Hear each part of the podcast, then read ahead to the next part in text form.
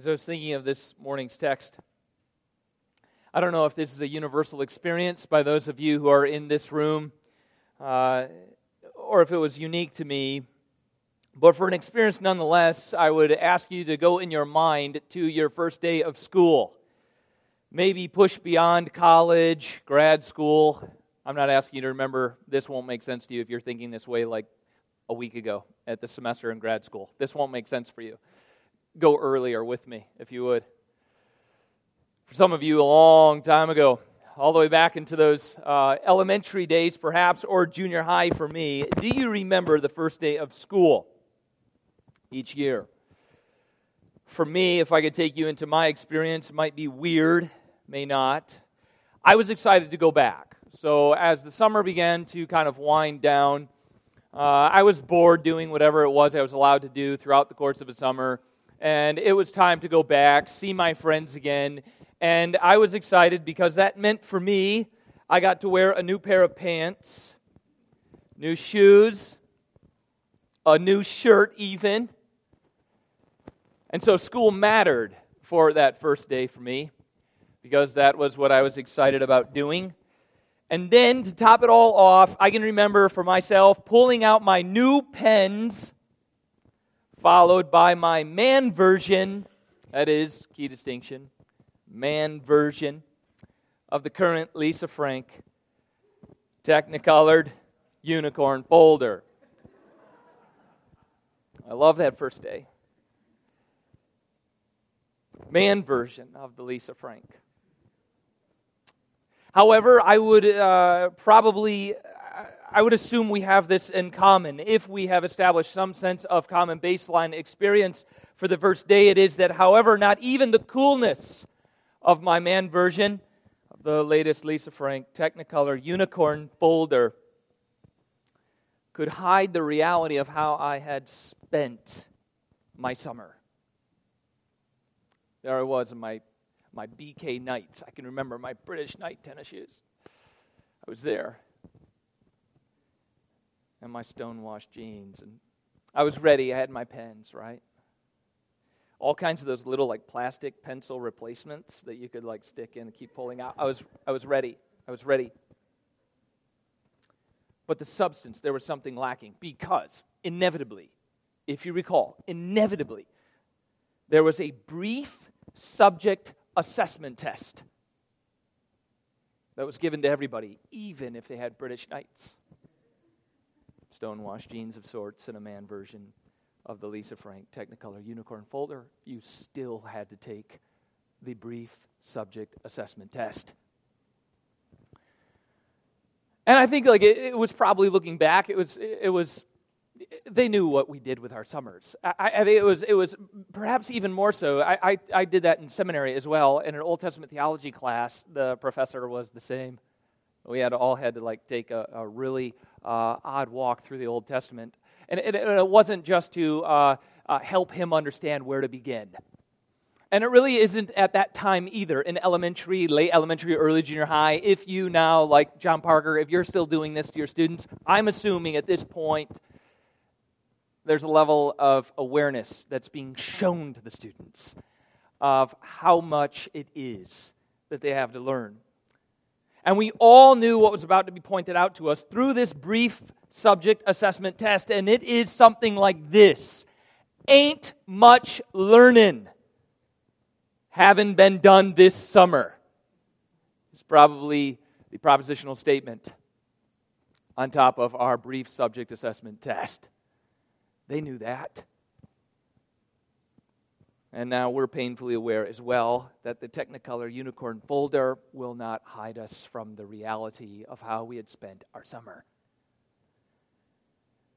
And in the nature of our text this morning, we might hear something along the lines of this from our current teacher about math. That was for me a burden to bear about math, I have much to say. And it is going to be hard to explain since this summer you have become dull of hearing.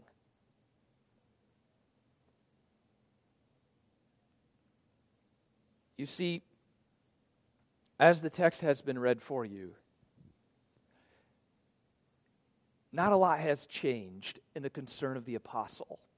From the first century church to the 21st century church, as I have opportunity to read of many ministries, just given my profession in ministry, my vocation in ministry, a calling to be a pastor of a local church, and involve myself with uh, all that is taking place in local church ministry and trying to stay plugged in, trying to uh, preview the landscape so that you can see where is Redeemer? How are we as a body? What's going on around and about us? And you realize as you read a text like Hebrews 5, not a lot has changed by way of the concern for the church. You see, we have, it is a bit of an indictment. We have labored very hard as evangelical ministries. We have labored very hard. Currently, we're very intensely laboring on looking ready for school. That is, if I could critique, I'm not bagging on relevant messages. I'm not bagging on them. I, I, you know, we all could use a good dose of relevant conversation. And so the minister needs to improve, needs to continue to develop, needs to make the text make sense for an audience. So I'm not bagging on relevance. But we have spent a lot of time looking ready for school by what we call relevant messages. If you look at the language of relevant messages, if you go to various church websites, and this, again, I have no particular ministry in mind, but if you look at the evangelical landscape, when we speak for years now, and now very intensely, about relevant messages. We must, hey, come to our church. We have the coveted relevant message. What we find out, if you just go past the website and you sit and you hear what we have done, is fall prey, in my estimation, to joining with the larger cultural narrative. The ministries have, the people of God have in this term relevance, it is that we also buy into the cultural narrative, the pressing concern that the past is inferior to the present. We, that's what we mean. That's what we're saying. There's implications for us there. That is, that which was spoken in time is no longer authoritative. It's not. It was said in time, as in like a long time ago. We have relevant messages.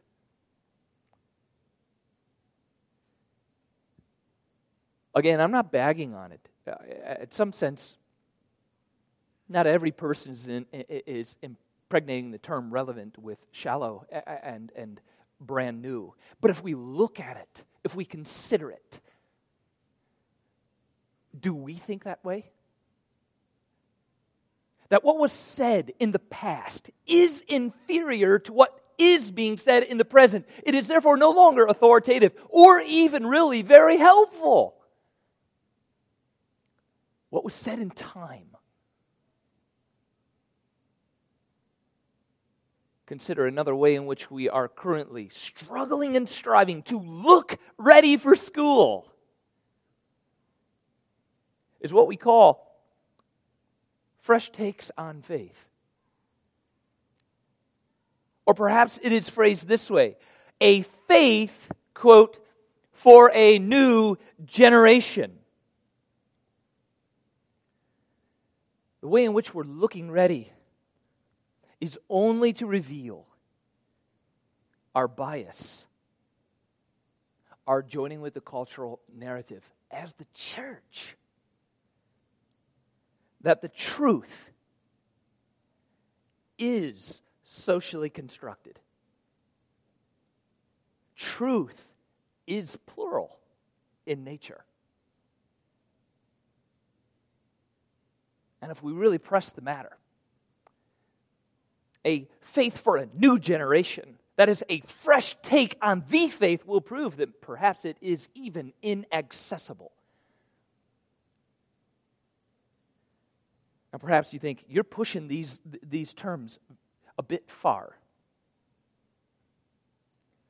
I don't think I am. It reveals a bias that we are all, each one of us, susceptible to. What is relevant is something that is found brand new right now. And what is needed for the faith to be strengthened is something that's fresh, something that is for a new generation, a new faith for a new generation. Truth is socially constructed.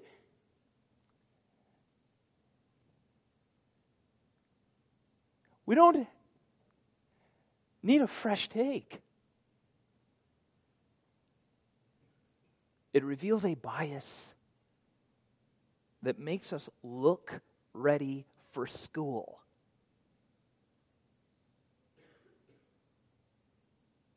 But when a brief subject assessment is given,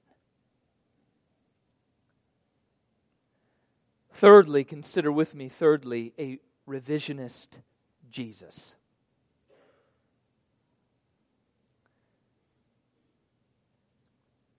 The way we look ready for school is an updated take and view of the man Jesus, which reveals our bias in joining with a cultural narrative that we don't want Christian language we don't want propositions.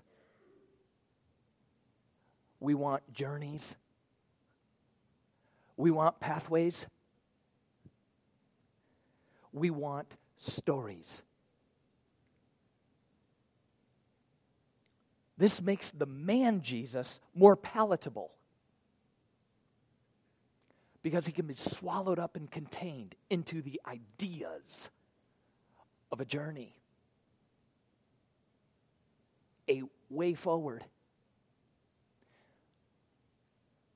And we can then tone down his propositions. Because he's an idea.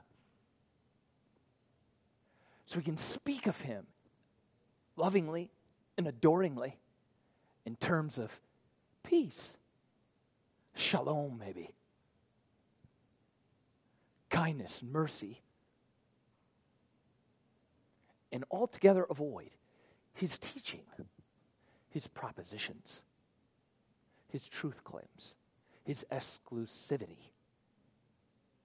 Because we want journeys. That's fresh. That's relevant.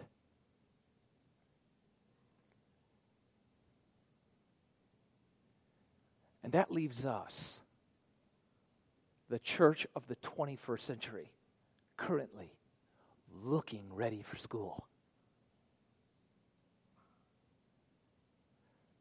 But I would submit to you that this relevant, fresh, and revisionist Christianity that we are so striving to have and create, to grow a church by, to expand our horizons with is just another Lisa Frank Technicolor unicorn folder, man version or female version.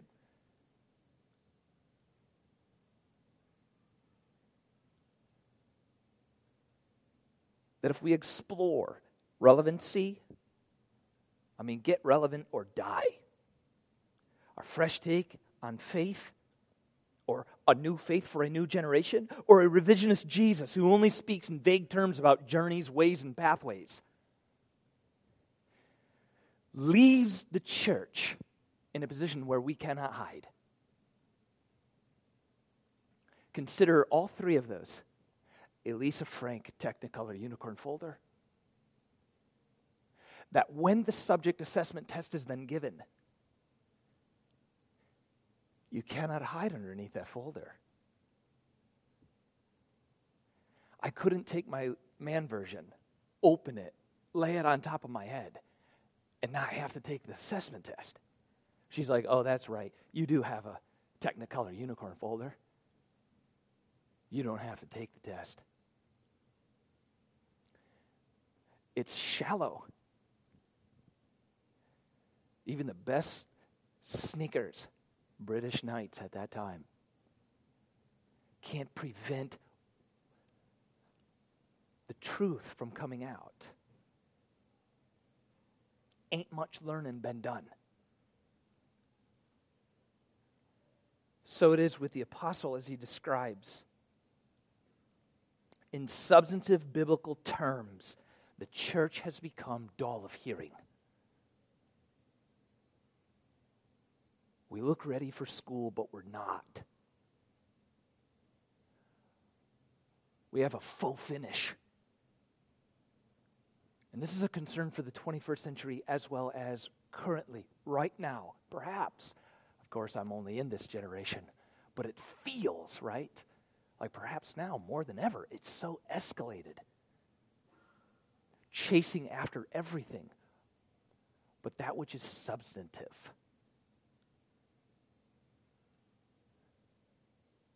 This morning, it is my aim then, if this stands up to this point, it is from this point forward then my aim or burden this morning to demonstrate to each individual here, to our congregation at Redeemer. It is my aim to demonstrate through this text how doctrinal growth, that is, not ways, journeys, and ideas, but in our journey, we're learning concrete propositional truth.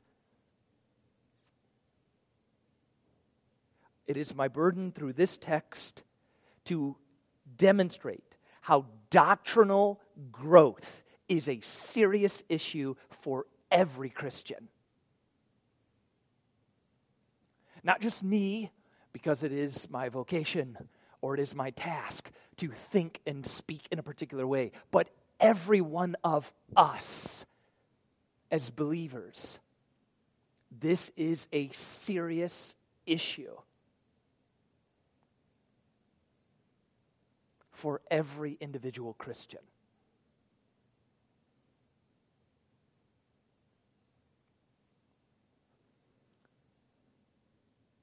This lack of substantive growth is a grave concern for the apostle. And it is our conviction that the text that did speak in the first century continues to speak in the 21st century and is a grave concern for the church today. Notice verse 11, if you would with me, begin as I seek to demonstrate that doctrinal growth is a serious issue for you. Every individual could raise their hand at this point, and I'm engaging, hopefully, I am engaging you, each one, in a one on one growth through this text. verse 11. About this, we have much to say. And it is hard to explain since you have become dull of hearing. Here the apostle begins, and I want to kind of take that analogy of my math teacher giving us a brief subject assessment test that now it's all over, right? You're in your desk, I'm in my desk, and the teacher is beginning to walk through the room and pass out the sheets on our desk, irrespective of our Lisa Frank folders. Forget about it. It's under your desk at this point. It doesn't shield. We all have to now take out either a new pencil that is cool or an old one that isn't. A facade will not shield substance. So here we begin. And with this analogy, we see the apostle offer to the church, operate off of to the church a brief subject assessment test. And notice the subject, verse 11 right there, right the very beginning of verse 11, about this we have much to say.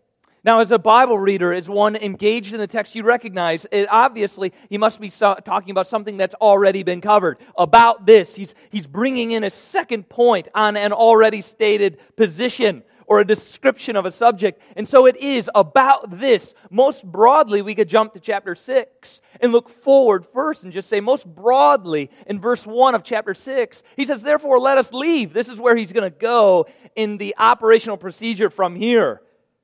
But he says right here, therefore, let us leave the elementary doctrine of Christ. So, already about this is being described in 6 1 later, and it's already more narrowly been described in chapters 1, 2, and 3 to this point. About this, the doctrine of Christ, most broadly.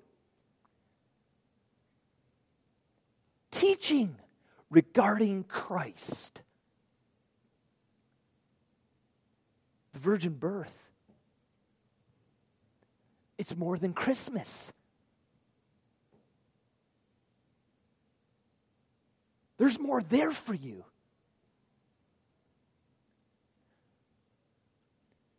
Easter season in the church. In the doctrine of Christ, there's more than finding eggs in your apartment. It's true. There's more than the bunny.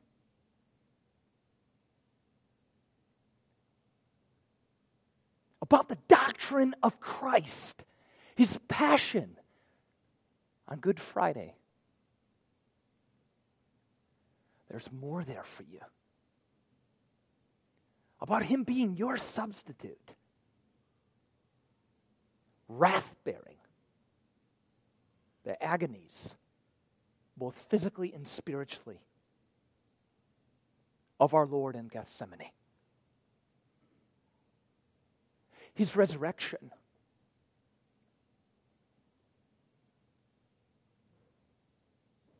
It's important that you remember it's physical.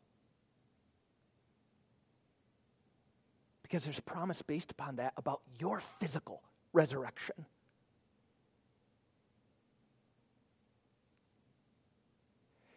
his ascension to the Father,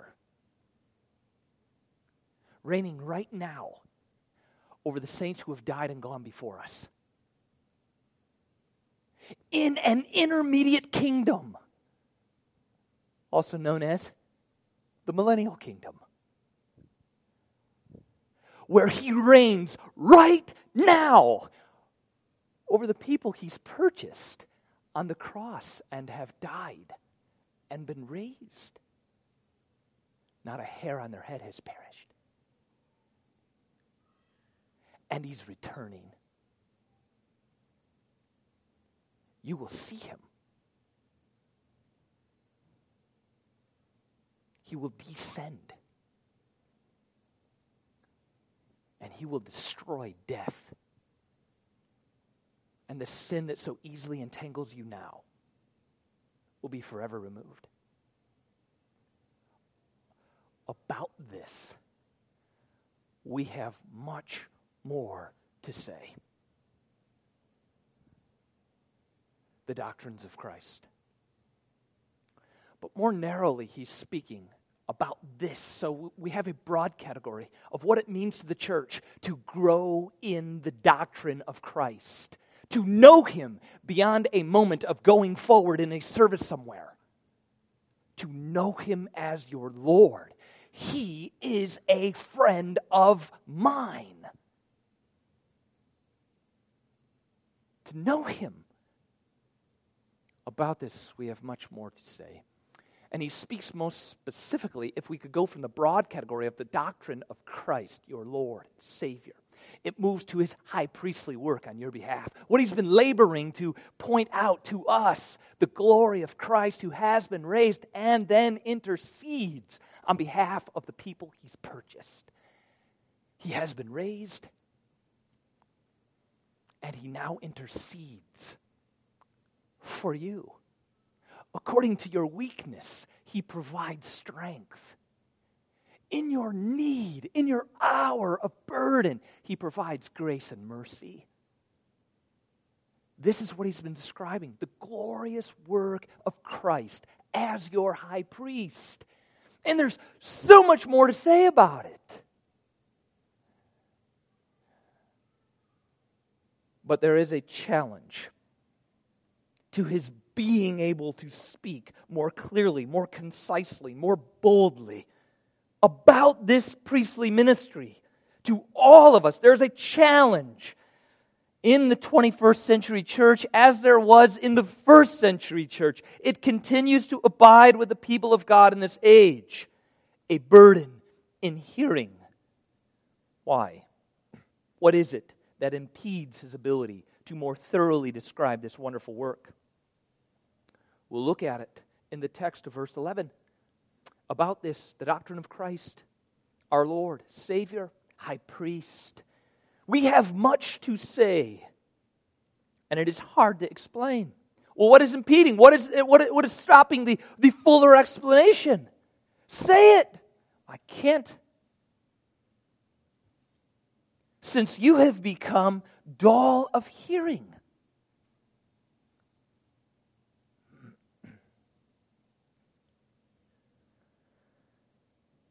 He is drawing the conclusion here to the assessment. Continue through verse 12.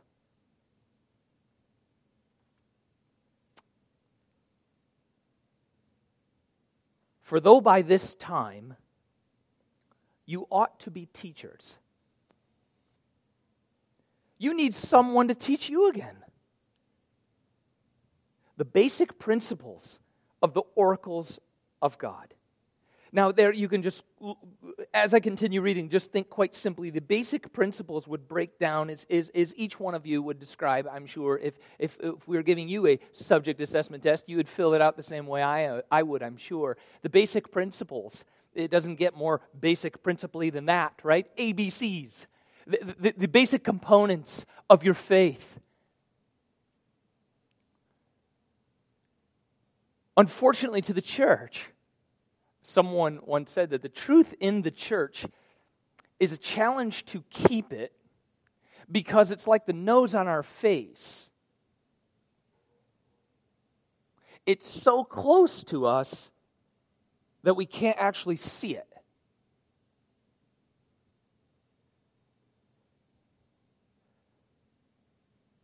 Do you see what he's describing?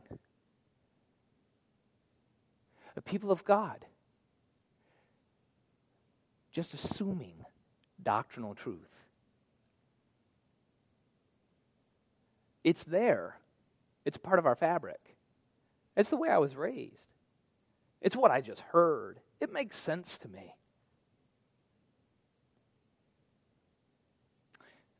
And then this, this, this passion for it, this desire to grow in it, to understand more of it, tends to become, through our time with the church, tends to become like our nose. It's so close. We just don't see it anymore. And we forget it's there. Because we're not intentional about keeping it. So he says, This is your condition. The ABCs.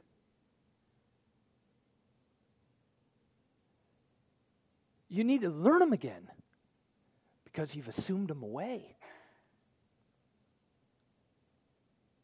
By this time, you ought to be instructing others in them.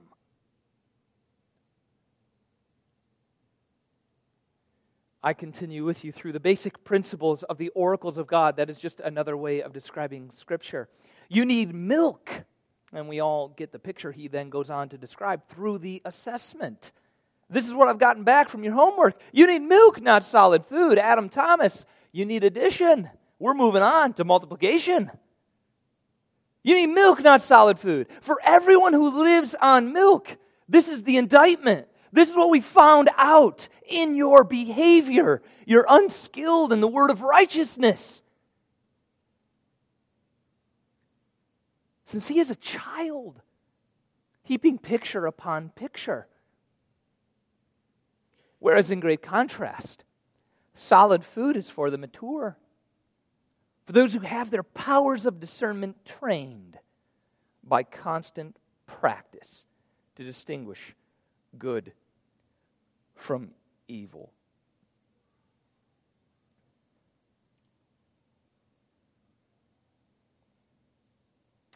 With the subject assessment being complete,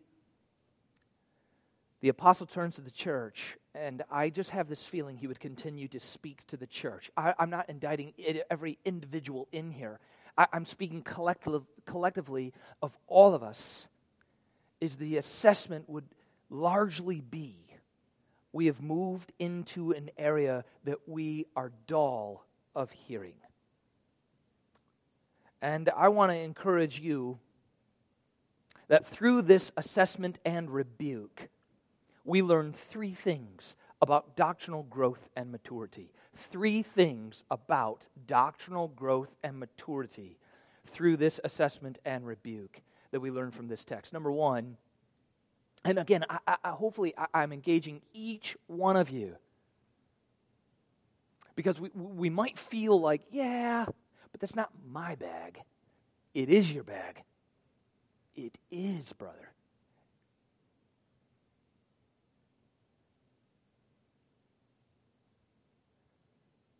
It is. So let me, if I can, encourage you, help you in thinking about your own life and walk with the Lord and how it is upon you to become skilled in the word of righteousness. Three things this text points out about that growth. Number one, growth, that is doctrinal growth, is expected. Let's just begin there. It's expected. It's not the exception to the rule. That some people will grow. It is the rule. It is the expectation. It is the provision of the Lord that every Christian saved by grace, every one of us, are expected to grow.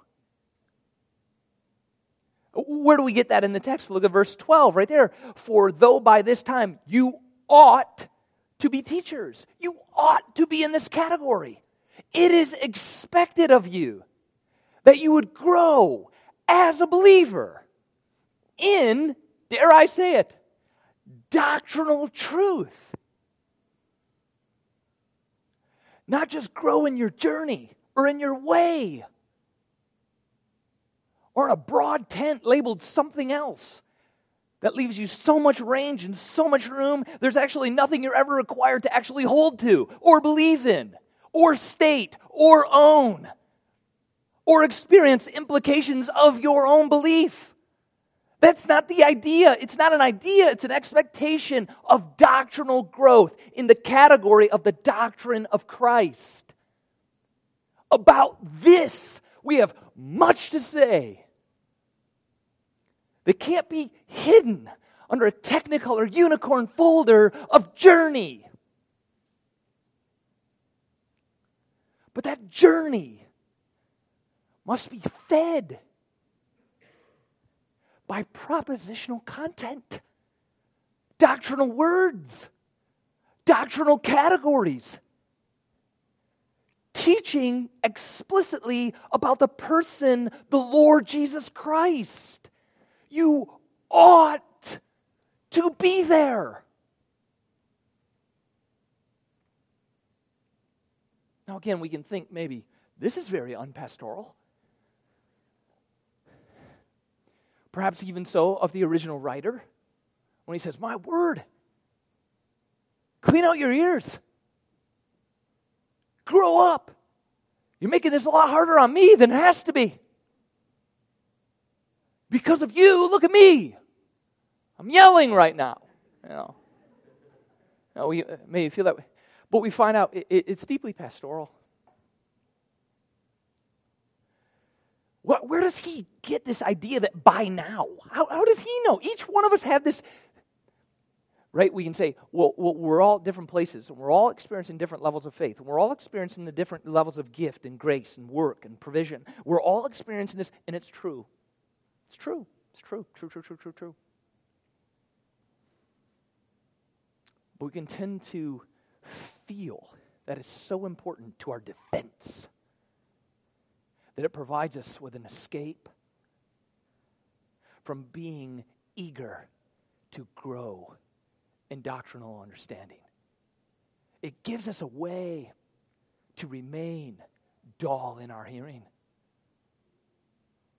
So I don't know. He, he, uh, chapter look look quickly at where he gets this authority. Chapter 2 if you look over there just real briefly uh, you remember we covered this earlier but when he says i know by now this kind of language like by now you ought to be here he says it because he knows their journey their propositional content that they should be learning by now. Verse 3 how shall we escape if we neglect such a great salvation? It was declared at first by the lord and it was attested to how many?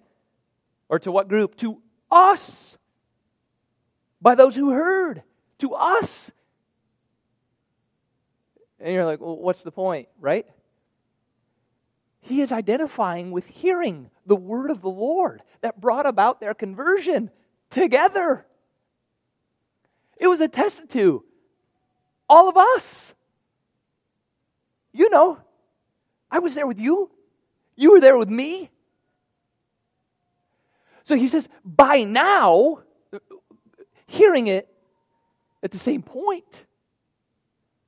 By now, there is some level of expectation and a range of time that believers will grow in doctrinal understanding. And that it isn't a point of pride to know nothing. That's not your boast. Quite conversely, it is your charge to get beyond that. So then it moves from number one, growth is expected. There is a range and there are differing levels, but there is an overall shared expectation of every Christian growing by grace. Uh, number two, that we see in this text growth is intentional. How do we see that here again in verse 12? Growth is intentional. Notice the language, for though by this time, kind of what we were just describing. So the language of ought is the language of expectation, and the duration is by this time you ought to be teachers. So again, it is intentional. That is, you're regenerated, saved by grace here in time and then you hear the language of by this time, two points of time with life lived in between them. You're growing in grace.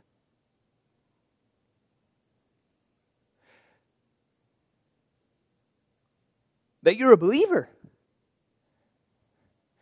And about your Lord, there is much to learn. And there is much to say, there is much to be experienced. And it comes through intentions on your part to grow from this time to this time. There's an intention that goes, it, it, it won't just happen like tomorrow. This is a wonderful means by which we all experience growth over time the preaching of the word. That, that, that, that's what the Lord has given us as a community together to grow from this time to this time in our lives with a lot of Sunday times together in between. So we experience intentionally making the commitment to be a part of Lord's Day worship.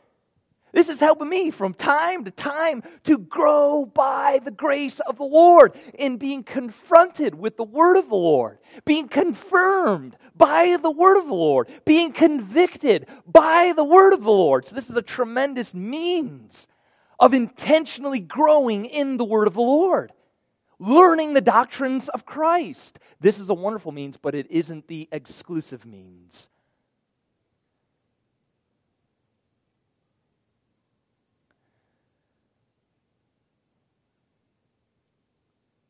of growing.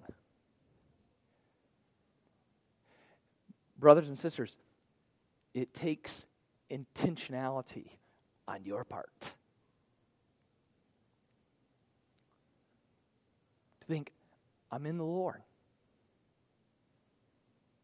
I want to know Him. And I'm going to set about by grace to gain in the knowledge of Him. By this time, you ought. There is an expectation, there is an intentionality, and thirdly, growth is by practice.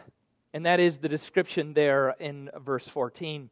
But solid food is for the mature. This is uh, those who are at this point of beginning as continuing to mature in their growth. How did they get there? They have their powers of discernment trained.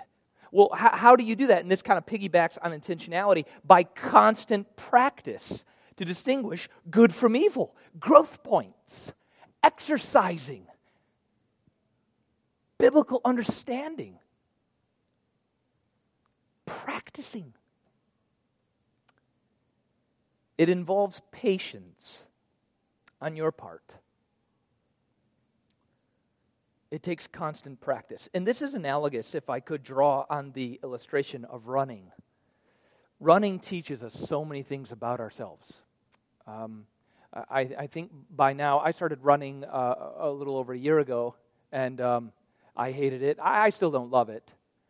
Um, but, it, but, it, but I have found it speak to me in so many spiritual terms um, about challenges that you face, about skipping streets that you know you're not supposed to. You need to go up that hill. I'll do it next year. Um, it, it's so analogous to your own life lived in the Lord.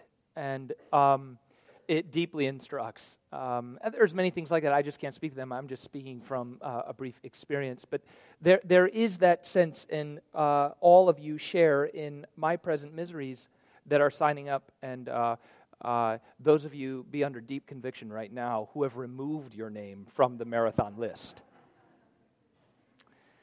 Um, there's something there for you. Um, the idea that um, first day out, right? Uh, I, I, started running, and I've shared this with a few of you along the way. But uh, I, last year's marathon is what gave me my my uh, off the couch experience, and that was um, I, I, you know I, I, thought of myself in a certain category, uh, and I thought you know all right, it's not gonna be that bad. And um, first day out, um, I was expecting more of the verse 14 experience, where I was mature, I was eating some solid food. Um, I got out and made it about 175 yards, maybe to be generous to myself publicly. Um, and I found out I was um, not in verse 14. I, I, I, I was more in my analogous energy. My lungs were hurting, my, my ribs, I thought I had broken one, um, making around the corner. It, it, it was, an, it was a, a word to me. Um, that, again, you can kind of respond a couple of different ways at that moment. And this will be true of all of you getting started soon. Um, is this experience when you, you think right now you could run a quarter of a mile? You can't.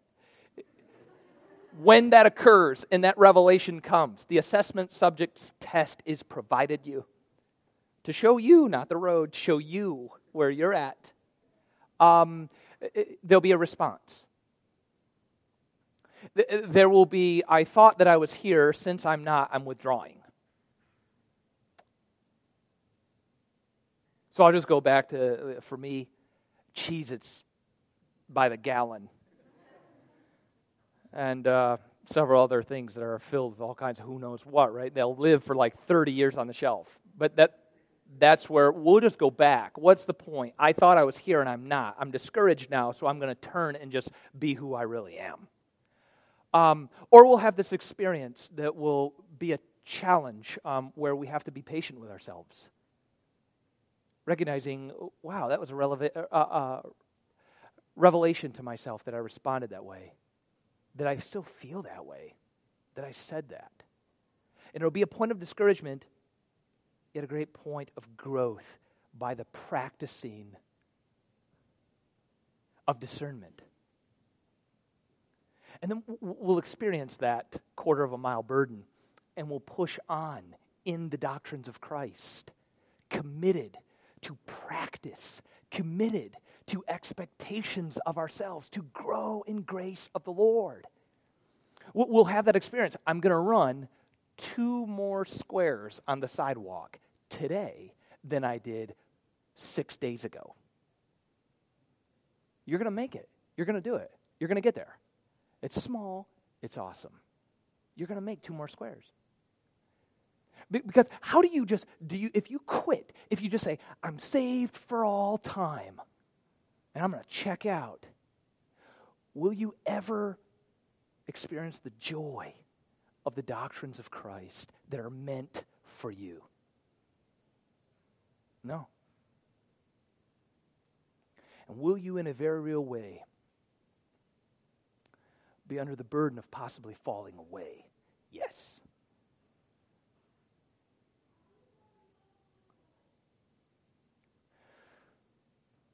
So there is an expectation. Then there is a point of burden to get to maturity. And we need to receive that burden by grace that the Lord will promote joy and growth in our lives, achieving those two more squares in the sidewalk. Growth by effort, practice, challenge, overcoming. This is how we grow to maturity with those intentional plans. You won't, uh, here's a headliner. You're not going to run six miles if you start running May 1st and the race is on the 5th, right? We all know that. So too our life and godliness.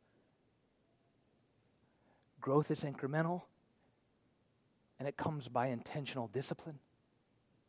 And it's not just the duty of the leadership, but every one of us.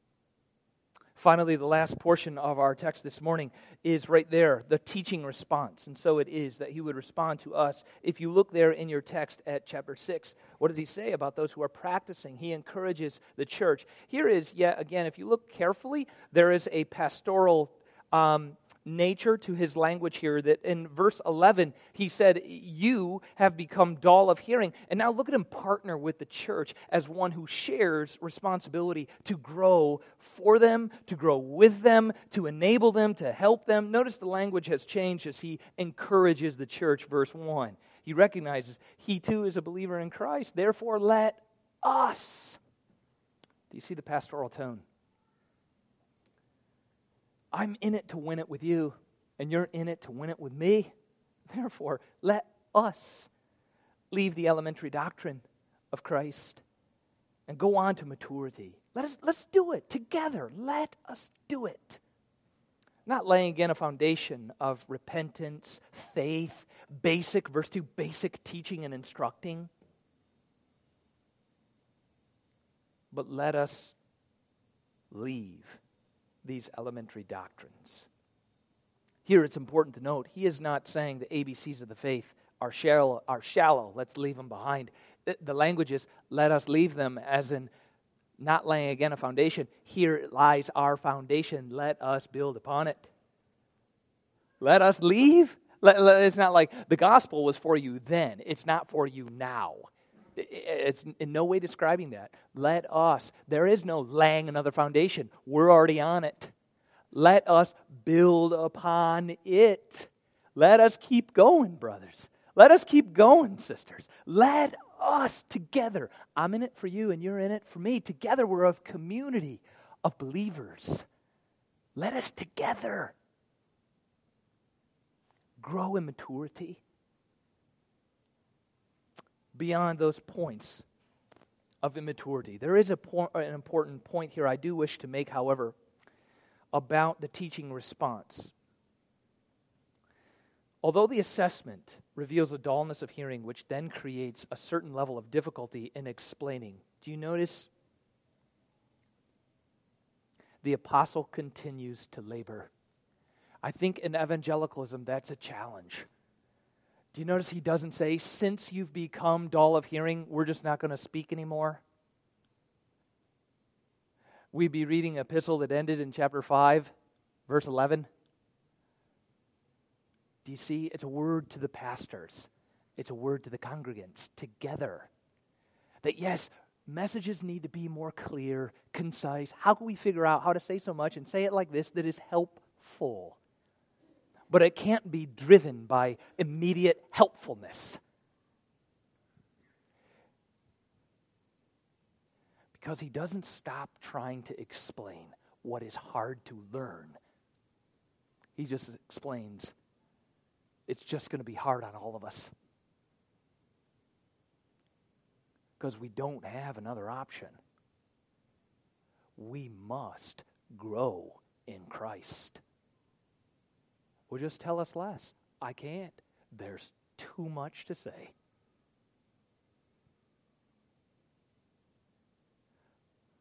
We together, please. This involves you as well as me. Let us together move on in our faith. And when it's hard up here, it's going to be hard down there. And it's hard for all of us. Wow, we just made it through there, didn't we? Praise the Lord. It's time to go. We feel like that sometimes. Trust me, I know you do, and so do I. Let us work to press on. Why? Why, why, why? Verse 11 and 12, as we conclude. Verse 11 and 12. And I'll come back to the rest of chapter 6 next week, but verse 11 and 12. Why so much hard work? Why do we labor? Why will we go through this difficult and challenging dance of perseverance? Verse 11, and we desire, here it is, each one of you to show the same earnestness, to have the full assurance of hope until the end, so that you may not be sluggish. This is why we labor for hope. Don't be sluggish, but imitators of those who through faith and patience, brothers, inherit the promises. Doctrinal growth is a serious issue for every Christian. It takes more than looking ready for school with a various form of a Lisa Frank Technicolor unicorn folder we must be listeners. We must be learners. And we must grow to be teachers of Holy Scripture. Not all of us will be called to be a pastor. We could all teach and instruct one another through discipleship, through community, through small groups. We can grow to handle the word of righteousness. This ought be a goal for each of us.